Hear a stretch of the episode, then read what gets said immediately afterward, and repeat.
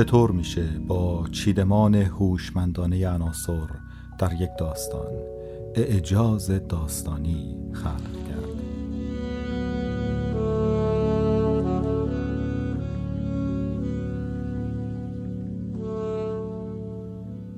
دوستان و همراهان این پیام داستانی رو این درس گفتار داستانی رو برای دو هدف ضبط می‌کنم.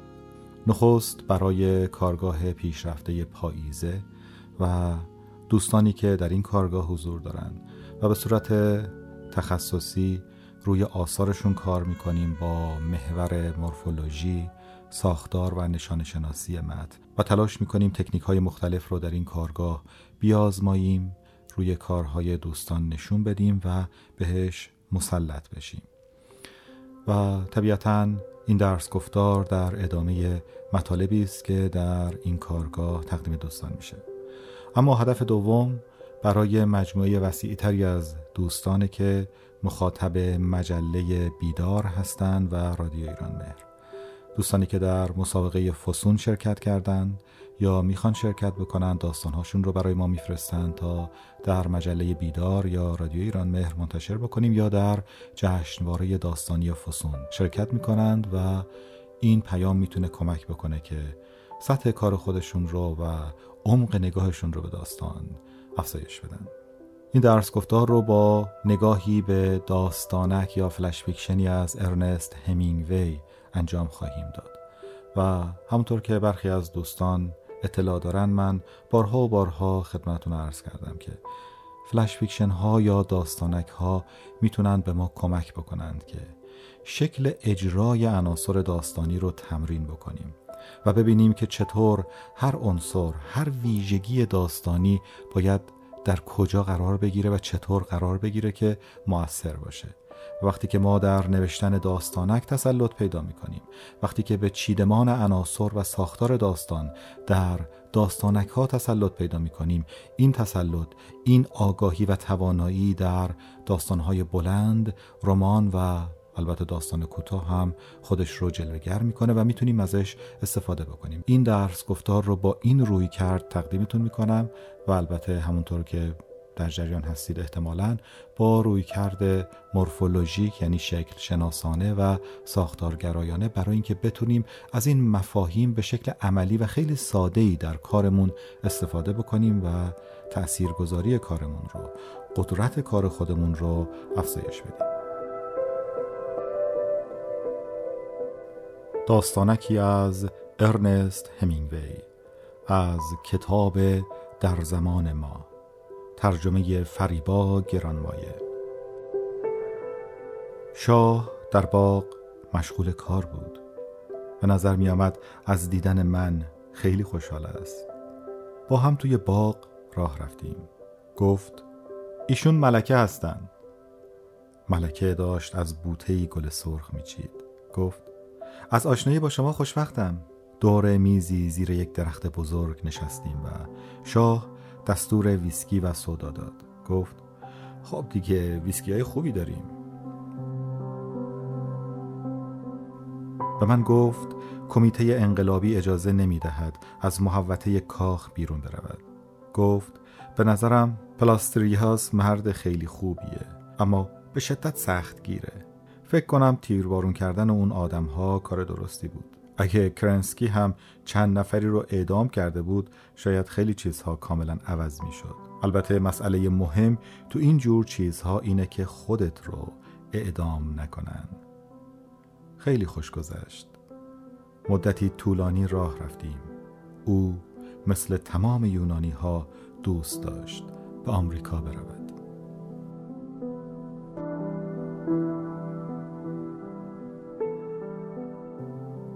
داستان کوتاه کوتاه ارنست همینگوی رو براتون خوندم و حالا سعی می‌کنم از منظر مورفولوژیک یا شکل شناسانه اون رو تحلیل بکنم تا ببینیم چطور از چیدمان عناصر به شکل مؤثر و اعجازگونه می‌تونیم در داستان استفاده کنیم. ببینید این رو ممکنه بارها از من در کارگاه ها یا درس گفتارهای عمومیم شنیده باشید یا تو کتاب های مختلف خونده باشید که شروع داستان باید قلاب خودش رو به ذهن مخاطب بندازه. حالا این ممکنه با یک اتفاق شکل بگیره ممکنه با یک جمله فوقالعاده ممکنه با یک تصویر یا هر چیز دیگه ای که شما رو برانگیزه که به حرکت در بیاین. این یه جوری مثل عشق در یک رابطه میمونه. همونطور که عشق در شروع یک رابطه باعث شور و هیجان میشه و یک رابطه رو شکل میده و اون رو به حرکت در میاره و دو نفر رو برمیانگیزه که کنار هم باقی بمونن و زندگی رو بسازن یا زمانی رو کنار هم سپری بکنند شروع یک داستان هم مثل عشق میمونه.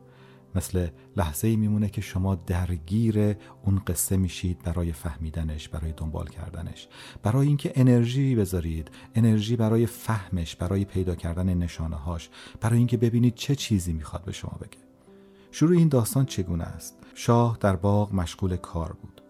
بلا فاصله مسئله کار کردن و شاه ممکنه در ذهن ما تضادی رو ایجاد بکنه و به خودمون بگیم اه چی داره میشه؟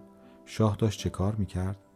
و بعد وقتی که توصیف می‌کنه شاه رو و ملکه رو و بعد می‌بینیم که اونها اونجا تو کاخ خودشون انگار زندانیان یواش یواش داستان شکل خودش رو پیدا می‌کنه. اساسا همون یکی دو تا جمله اول خیلی مهم هستند که تأثیر داستان رو برای ما شکل بدند. و ما رو در جریان چیزی قرار بدن که در نهایت باید اون رو طی بکنیم و به نتیجه برسیم. شاید اگر دقت نکنیم اصلا متوجه نشیم که در این داستان کوتاه کوتاه همینگوی با چه تردستی و هنرمندی شروع داستان رو ساخته. اشاره مستقیم به شاه و کار کردنش و ملکه و دیالوگ های ساده که اونجا ساخته شده همشون در راستای اینن که اولا محیط رو برای ما معرفی کنند. بدونیم کجا هستیم چه شخصیتی رو در روی ماست و این شخصیت چقدر اهمیت داره. فرض کنیم داستان رو اینجوری نشون می‌داد که یه نفری داره تو باغ کار می‌کنه یواش بهش نزدیک می‌شدیم. بعد به ما می‌گفت این شاهه. البته در ادامه داستان ممکن بود جذابیت های دیگه ای اضافه بشه و داستان داستان خوبی بازم از آب در بیاد. اما اون شروع موفق رو نداشت. اون انفجار رو در شروع نداشت. اون قلاب رو در ابتدا به ذهن ما نمیانداخت. حالا برای اینکه این مسئله رو بهتر درک بکنیم چند نمونه دیگه از شروع ها رو در داستان های دیگه همینگوی خدمتتون مثال می‌زنم. در یک رمان رمان ودا با اسلحه. به شروعش دقت بکنیم. شروع داستان درباره پاییزیه که سربازهای رفته بر نمیگردن راوی داستان ودا با اسلحه رو با چند تصویر به شدت تکان دهنده و معنادار شروع می‌کنه. تصویر یک جاده در کنار یک رودخانه جاده خاکی که سربازها در تمام طول تابستان از این جاده عبور کردند و گرد و خاک بلند شد و روی برگها نشست و اونها رو سفید کرد و بعد پاییز آمد و برگ ها فرو ریختند و جاده لخت و سفید بر جای ماند در حالی که بیشتر سربازها برنگشتند. و جاده رو تبدیل می‌کنه به شکلی از یک جسد جسد رنگ باخته سربازی که انگار کنار جاده افتاده و به تدریج میپوسه. یه نمونه درخشان دیگه داستان تپه هایی چون فیل های سفید. نوشته یارنست همینگوی. داستان با یک تصویر شروع میشه تصویری از یک دره در اسپانیا. که خط راه آهن از میان این دره میگذره و یک ایستگاه راه آهن در اونجا وجود داره و نوشگاهی در کنار اون و دو نفر آدم که اونجا نشستن و دارن با همدیگه حرف می‌زنن. به عبارت دیگه یک نگاه کلی به طبیعت به دره به راه آهن و بعد نزدیک و نزدیکتر شدن تا اینکه می‌رسیم به دو نفر که دارن سر یک موضوعی که به نظر خیلی جزئی میاد صحبت می‌کنند درباره مسئله سخت جنین صحبت می‌کنند و به نظر میاد که یک اتفاق جزئیه. اما در طول داستان می‌بینیم که چطور همین اتفاق جزئی دوباره برمیگرده و تمام طبیعت رو در بر می‌گیره. انگار داره درباره طبیعت مرد و زن صحبت می‌کنه. انگار داره درباره طبیعت و ترس صحبت می‌کنه. انگار داره درباره طبیعت و خشونت صحبت می‌کنه. و همه اینها در همون شروع داستان به شکل استعاری و به شکل بسیار جذابی با نشون دادن یک تصویر ساخته میشه. پس وقتی خدمت دوستان عرض می‌کنم که با دقت در ساختار داستانک ها در شکل اونها بتونید مسلط بشید بر عناصر داستان و چیدمان اونها به نوعی دارم درباره همین موضوع و همین جزئیات صحبت می‌کنم. نگاه کنیم. ببینیم که چطور یکی دوتا جمله اول داستانک می‌تونه ذهن ما رو درگیر یک موضوع بکنه. بی خود جمله ها رو حروم نکنیم. این اتفاق در رمان ها هم میفته فقط اونجا شاید به جای جمله ما با یکی یا دو تا بند طرف هستیم. با چند تا تصویر بزرگ روبرو هستیم. اما در داستانک این کار رو باید در یکی یا دو جمله انجام بدیم. اگر ماهیت اون یکی دو تا جمله رو بدونیم که چیه و چرا اول داستان اومده و چطور قلاب خودش رو در ذهن مخاطب انداخته خیلی راحتتر می‌تونیم رمانی رو بنویسیم که یک یا دو تا پاراگراف اولش این کارکرد رو داشته باشه.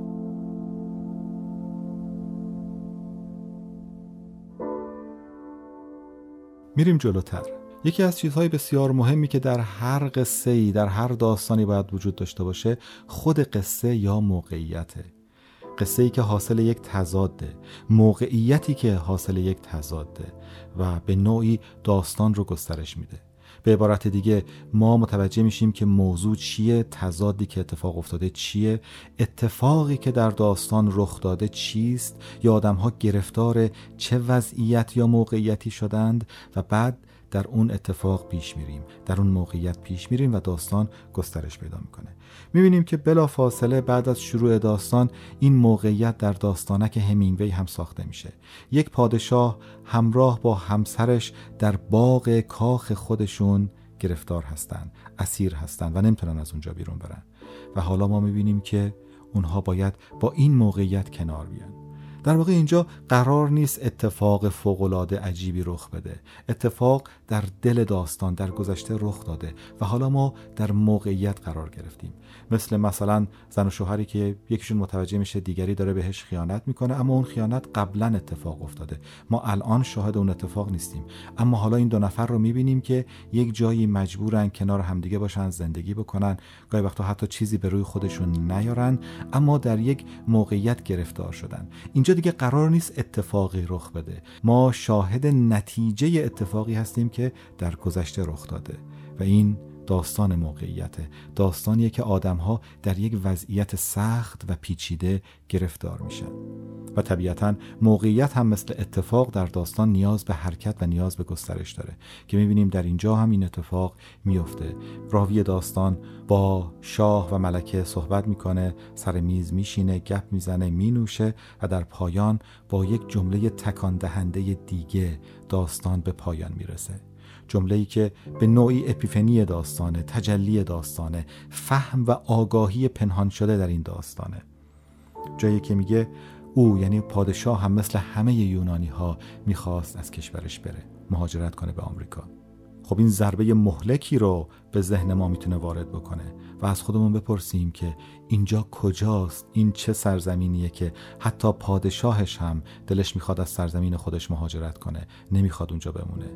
میاد به ما نشون میده که چطور یک سرزمین چنان خالی میشه توهی از اخلاق توهی از دریافت های انسانی توهی از عشق که حتی پادشاهش آرزوی رفتن از اون سرزمین رو داره. انگار جهنمی است که هیچ کس نمی‌خواد در اونجا باقی بمونه. قطعا این جهنم رو خود همین آدم ها ساختند خودشون برای خودشون ساختن و این می‌تونه یکی از دریافت های پنهان شده در این داستان باشه. دریافتی که ذهن ما رو درگیر می‌کنه ما رو به فکر وامی داره و یکی از زیبایی های ممکن این داستانه. خب ممکنه بارها و بارها شنیده باشید که داستانک ها نیاز به یک پایان غافلگیر کننده دارن نیاز به یک جرقه در انتهای خودشون دارن. اصلا به خاطر همین بهشون میگن flash fiction. یعنی داستان جرقه وار داستانی که با یک آگاهی ناگهانی با یک اتفاق ناگهانی شکل می‌گیره که اون هم معمولا در انتهاش رخ میده. همونطور که در ابتدای داستان ما نیاز به یک قلاب داریم که ذهن مخاطب رو دنبال خودمون بکشونیم در پایان داستان هم نیاز به یک انفجار داریم که ذهن اون رو به جلو پرتاب بکنیم در یک فضای گسترده تر پرتاب بکنیم. و این هم جزو یکی از اصول flash fiction نویسیه داستانک نویسیه.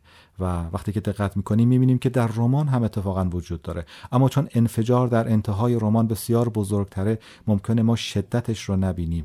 اون رو در دل یک فصل دو فصل ببینیم. در نهایت وقتی نگاه می‌کنیم می‌بینیم تمام داستانهای خوب دنیا این انفجار رو این آگاهی رو این اپیفنی رو معمولا در انتهای خودشون دارن. باز نگاه کنید به داستانهای چخوف به داستانهای کارور به داستانهای هر کس دیگه که دلتون می‌خواد هر داستان بزرگی در تاریخ یک بار بهش نگاه کنید یک بار ساختارش رو مرور کنید به پایانش به یکی دو صفحه پایانیش دقت کنید به شروعش دقت کنید و به موقعیت و حادثه داستان دقت کنید. به شیوه گسترش اتفاقها در داستان دقت بکنید. چطور یک اتفاق میفته چطور یک موقعیت ساخته میشه؟ و بعد چطور این موقعیت حرکت می‌کنه؟ به این کلمات دقت کنید. اتفاق موقعیت حرکت. اتفاق موقعیت حرکت. اینها در کنار هم ساخته میشن. اگر یکیش نباشه داستان فشل میشه داستان لنگ میشه. داستان درست حرکت نمی‌کنه. شما نمی‌تونید حرکت رو پیش از اتفاق و موقعیت بذارید و نمی‌تونید اتفاق و موقعیتی رو در داستان بیارید اما بهش حرکت ندید. هر کدوم از اینها رو اگر از داستان بگیرید چه داستان مدرن چه داستان کلاسیک چه داستان پست مدرن چه داستان سوپر پست مدرن یا هر اسم دیگه ای می‌خواین روش بذارید. مهم نیست. ذات داستان نیاز به این عناصر کلیدی داره و اونها باید در سر جای خودشون درست بشینند. که اگر این کار رو نکنید داستان بیجون میشه. داستان اشتباه از کار در میاد. و این جزء مهمترین مفاهیم مورفولوژیک داستانه. ما مورفولوژی نمی‌خونیم برای اینکه صرفا دانش خودمون رو افزایش بدیم. ما شکل شناسی و ساختار داستان رو می‌خونیم برای اینکه بتونیم ازش استفاده بکنیم برای فهم بهتر داستان ها و برای استفاده از اون در کار خودمون.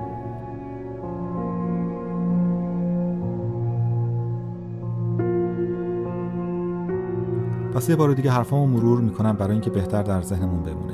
داستان با یک انفجار شروع میشه با یک انفجار تموم میشه. انفجار اول دیدن شاهی در کاخ که داره کار می‌کنه و ملکه که داره گل میچینه اما می‌بینیم اونها اسیرند. و انفجار پایانی جایی که می‌بینیم این شاه هم دلش می‌خواد با آمریکا مهاجرت بکنه مثل همه مردم کشورش. در این میان ما یک موقعیت داریم یک اتفاقی که در گذشته افتاده تیرباران و جنایت هایی که در گذشته رخ داده و گسترش داستان در طول همین فضای کوتاه.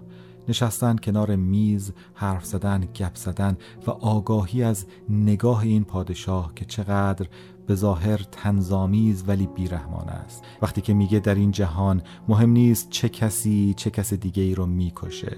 مهم اینه که تو جزو اون آدم هایی که تیرباران میشن نباشی. نوعی خودپرستی منفعت طلبی و شاید همون چیزی که یونان رو این سرزمین رو به چنین مرزی از ویرانی و توهی شدن اخلاقی رسونده که حتی پادشاهش میل به فرار از کشور خودش داره. یکی از تکنیک های بسیار ساده ولی کارآمد در این داستان شیوه دیالوگ نویسیه. من بارها خدمت دوستان عرض کردم که نیاز نیست دیالوگ ها رو پشت سر هم بنویسید. می‌تونید دیالوگ ها رو یه دونش رو به صورت مستقیم بیان کنید بقیهش رو توضیح بدید که دو نفر با هم دیگه چی گفتن. در اینجا هم می‌بینیم که دقیقا همین اتفاق افتاده. دیالوگ هایی که گفته میشه بسیار ساده و ابتدایی هستن. از آشنایی باهاتون خوشبختم. چیزی که ملکه میگه یا شاه میگه دیگه ویسکی های خیلی خوبی داریم. خب ببینیم که چیزای بسیار روزمرن حرفای عادی هن. وقتی که رمان های همینگوی رو هم نگاه می‌کنیم می‌بینیم که دیالوگ ها در مورد چیزای بسیار عادیه. همونطور که ما وقتی با هم حرف می‌زنیم در ظاهر در مورد چیزای خیلی پیش پا افتاده و عادی حرف می‌زنیم. فلسفه بافی در دیالوگ و گفتگوهای روزمره نداریم. جایی ممکنه یه حرف مهم بزنیم اما لابلای یه عالم حرف های پیش پا افتاده دیگه.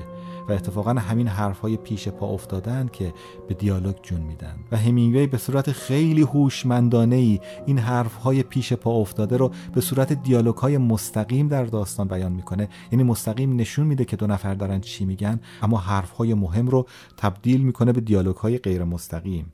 اونجایی که میگه به من گفت کمیته انقلابی اجازه نمی‌دهد از محوطه کاخ بیرون برود. خب اینجا دیگه دیالوگ غیر مستقیمه. میگه به من گفت که اینجوری و اینجوریه. و بعد در ادامه هم می‌بینیم که دیالوگ های غیر مستقیم به همین ترتیب ادامه پیدا می‌کنند. پس از این تکنیک ساده در داستاناتون استفاده بکنید. تأثیر معجزه آسایی داره. دیالوگ های ساده رو به صورت مستقیم بیان کنید. سلام علیک چرت و پرتایی که آدما به هم دیگه میگن. چیزای پیش پا افتاده.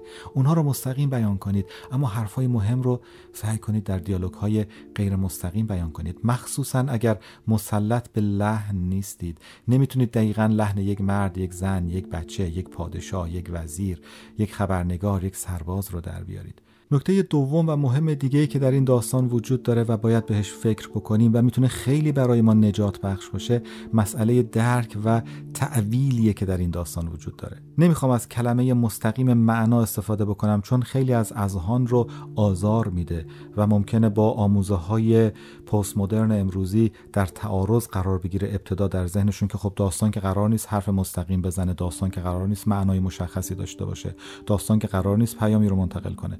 بله همه اینها رو هممون می‌دونیم کاملا هم درسته.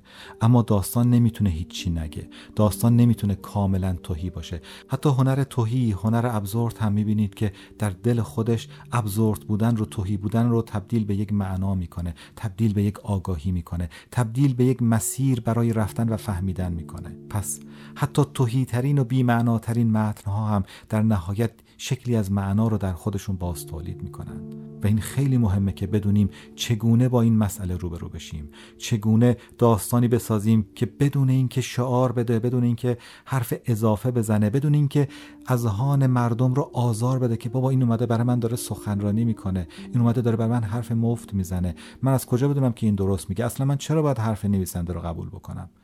به جای اینکه خودمون رو در چنین چالشی بندازیم چنین گرفتاری برای خودمون درست بکنیم. داستانی بنویسیم که توش حرف مستقیم وجود داشته باشه حرف رو در لابلای تصاویر داستان بپیچونیم. طوری که هر کس بتونه تصویر خودش رو درش ببینه. نه اینکه داستان کاملا از هر معنایی گریزان باشه. داستان حدود معنایی خودش رو داره افق خودش رو داره اما در این حال آینه واره. به قول خود همینگوی که میگه کار نویسنده مثل کار آینه سازه که باید کلمات رو اونقدر سیقل بده که هر کس بتونه تصویر خودش رو در اون کلمه ببینه. می‌بینیم که در اینجا دقیقا همین اتفاق افتاده. چند تا معنا می‌تونیم اینجا کشف بکنیم؟ چقدر امکان معنایی در داستان وجود داره؟ همون چیزی که ممکنه بسیاری از ماها رو آزار داده باشه. داستانی نوشتیم خودمون هم گاهی وقتا نفهمیدیم که دقیقا چه چیزی رو می‌خواستیم بگیم یا چطور می‌خواستیم بگیم. یک جور سردرگمی تو داستانمون وجود داره. ببینید چطور همینگوی بدون اینکه شعار بده بدون اینکه حرف مستقیم بزنه جلوی این سرگردانی رو می‌گیره و فقط امکانهای فکر کردن بیشتر برای ما فراهم می‌کنه. از یک طرف می‌تونیم خشونت رو ببینیم دنیایی رو ببینیم کشوری رو ببینیم موقعیت تاریخی رو ببینیم که در اون پادشاهش هم به فکر منافع خودشه. از طرف دیگه شاید خشونت واقعی رو که در جهان وجود داره برای ما می‌سازه. از یه طرف دیگه به ما نشون میده که چطور یک گزارش می‌تونه کاملا داستانی باشه. این حرف بسیار مهمیه حرف بسیار مهمیه. یکی از اون چیزهایی که داستان رو جذاب می‌کنه باورپذیر می‌کنه اینه که نزدیک به واقعیت باشه. اما خیلی وقتا زمانی که به واقعیت نزدیک میشیم داستانمون حالت گزارش پیدا می‌کنه حالت مقاله پیدا می‌کنه و به شدت این مسئله به داستان آسیب می‌زنه. نگاه کنید چطور همینگوی از این دام رها شده. در ظاهر یک گزارشه که به واقع هم یک گزارش بوده. زمانی که همینگوی از طرف مجله در کانادا اعزام شد به یونان تا درباره اتفاقاتی در یونان گزارش تهیه بکنه. اصلا خیلی از این داستان ها ابتدا گزارش های همینگوی بودن. اما به قول همینگوی داستان گزارشی است که کهنه نمی شود چرا کهنه نمی شود چون ذهن رو به کار می‌گیره. چون امکانهای معنایی بیشتر لایه های فهم بیشتر درش وجود داره. درباره مسائلی صحبت می‌کنه که شما رو درگیر می‌کنه. امروز دیگه شاید برای ما مهم نباشه که صد سال پیش در یونان چه اتفاقی افتاده و پادشاهش چطور فرار کرد انقلابش چگونه شکل گرفت. اما وقتی پادشاهی رو می‌بینیم که آرزوی اینو داره که در آمریکا زندگی بکنه خیلی چیزهای دیگه درباره زندگی امروز خودمون درباره کشور خودمون درباره موقعیت خودمون درباره زندگی خودمون خیلی چیزها رو برای ما جلوی چشمون میاره. ما رو به فکر کردن وامی داره. ذهنمون رو درگیر می‌کنه. پس بنابراین این گزارشی است در صد سال پیش برای اتفاقی در صد سال گذشته که هنوز زنده است. چون ما بهش فکر می‌کنیم چون تصویری از خودمون رو دوباره می‌تونیم توش ببینیم. و این البته فقط یک موقعیت سیاسی نیست که اتفاقا اینم یک از چیزای جالبه. همینگوی داستانی نوشته با یک موقعیت سیاسی بدون اینکه اصلا شعاری باشه. اما فقط موقعیت داستان سیاسی هم نیست. داستان به شدت ممکنه درباره عواطف انسان درباره فلسفه زیستن اصلا حرف زده باشه. درباره مفهوم کلی خشونت و خیلی از لایه ها رو از جلوی نگاهمون برداره و خشونت اوریان زندگی رو که در معنای کلی اون ممکنه نهفته باشه رو در روی ما قرار بده.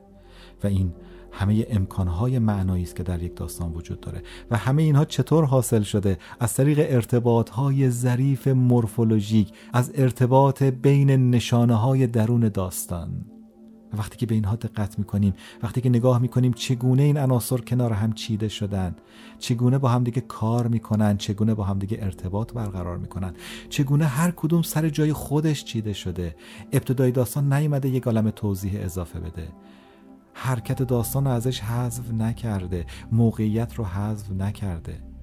اتفاق رو از داستان حذف نکرده. هر چیزی رو سر جای خودش گذاشته. مثلا تو این داستان اگر قرار بوده اتفاقی بیفته اون اتفاق رو برده خارج داستان اما بهش اشاره کرده. اتفاق چیه تو این داستان؟ function اصلی چیه تو این داستان؟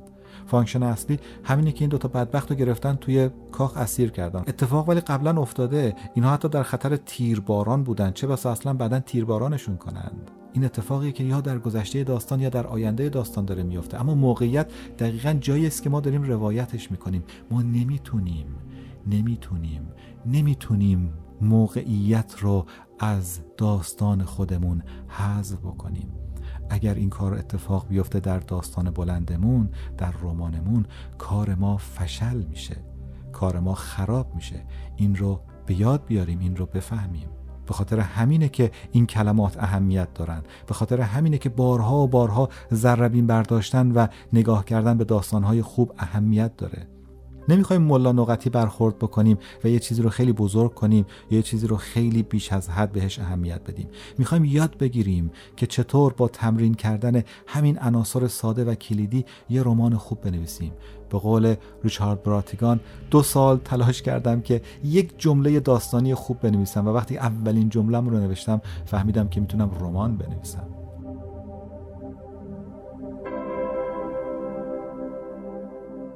این دقیقا مثل همون اولین جمله است. اینکه من بدونم شروع و پایان داستانم چطور باید باشه و چرا باید اینطور باشه. وسط داستانم چه چیزایی داره؟ چطور شخصیت پردازی کنم؟ آیا میشه شخصیت پردازی رو بذارم آخر داستان؟ خب اگر محور شما شخصیت و شناختن اون شخصیت نه این کار غلطه.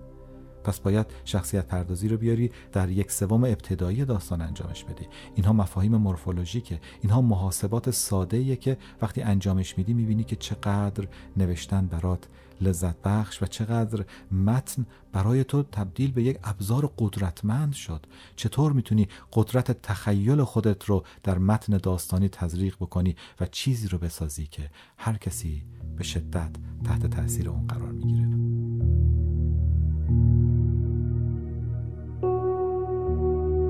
ببخشید که کمی پیام طولانی شد اما نکاتی بود که در مجموع باید کنار همدیگه گفته می شدن تا فهمیده بشن هرچند شاید تک تکشون رو جاهایی شنیده باشیم. اما مجموع کردن اینها در ذهنمون و ارجاع اون به یک داستانی که می‌تونیم اون رو به خاطر بسپاریم بسیار اهمیت داره.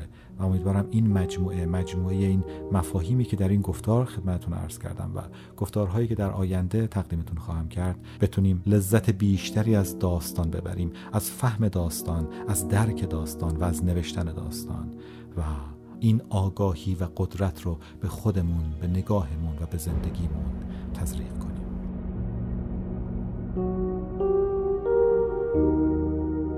من علی رضا ایران مهر هستم. نویسنده و آموزگار نویسندگی. درس گفتارها و پادکست های عمومی دیگه رو می‌تونید در مجله الکترونیک بیدار به نشانی بیدارنامه کام بشنوید یا در کانال تلگرامی رادیو ایران مهر به نشانی ادساین حافظ کی کی دنبال بکنید. همینطور ما مجموعه متنوعی از کارگاه های نویسندگی رو برگزار می کنیم که اطلاعات اون در مجله الکترونیک بیدار و کانال تلگرامی رادیو ایران مهر قرار می‌گیره. اینجا همراه ما باشید. صدای داستان شعر و زندگی.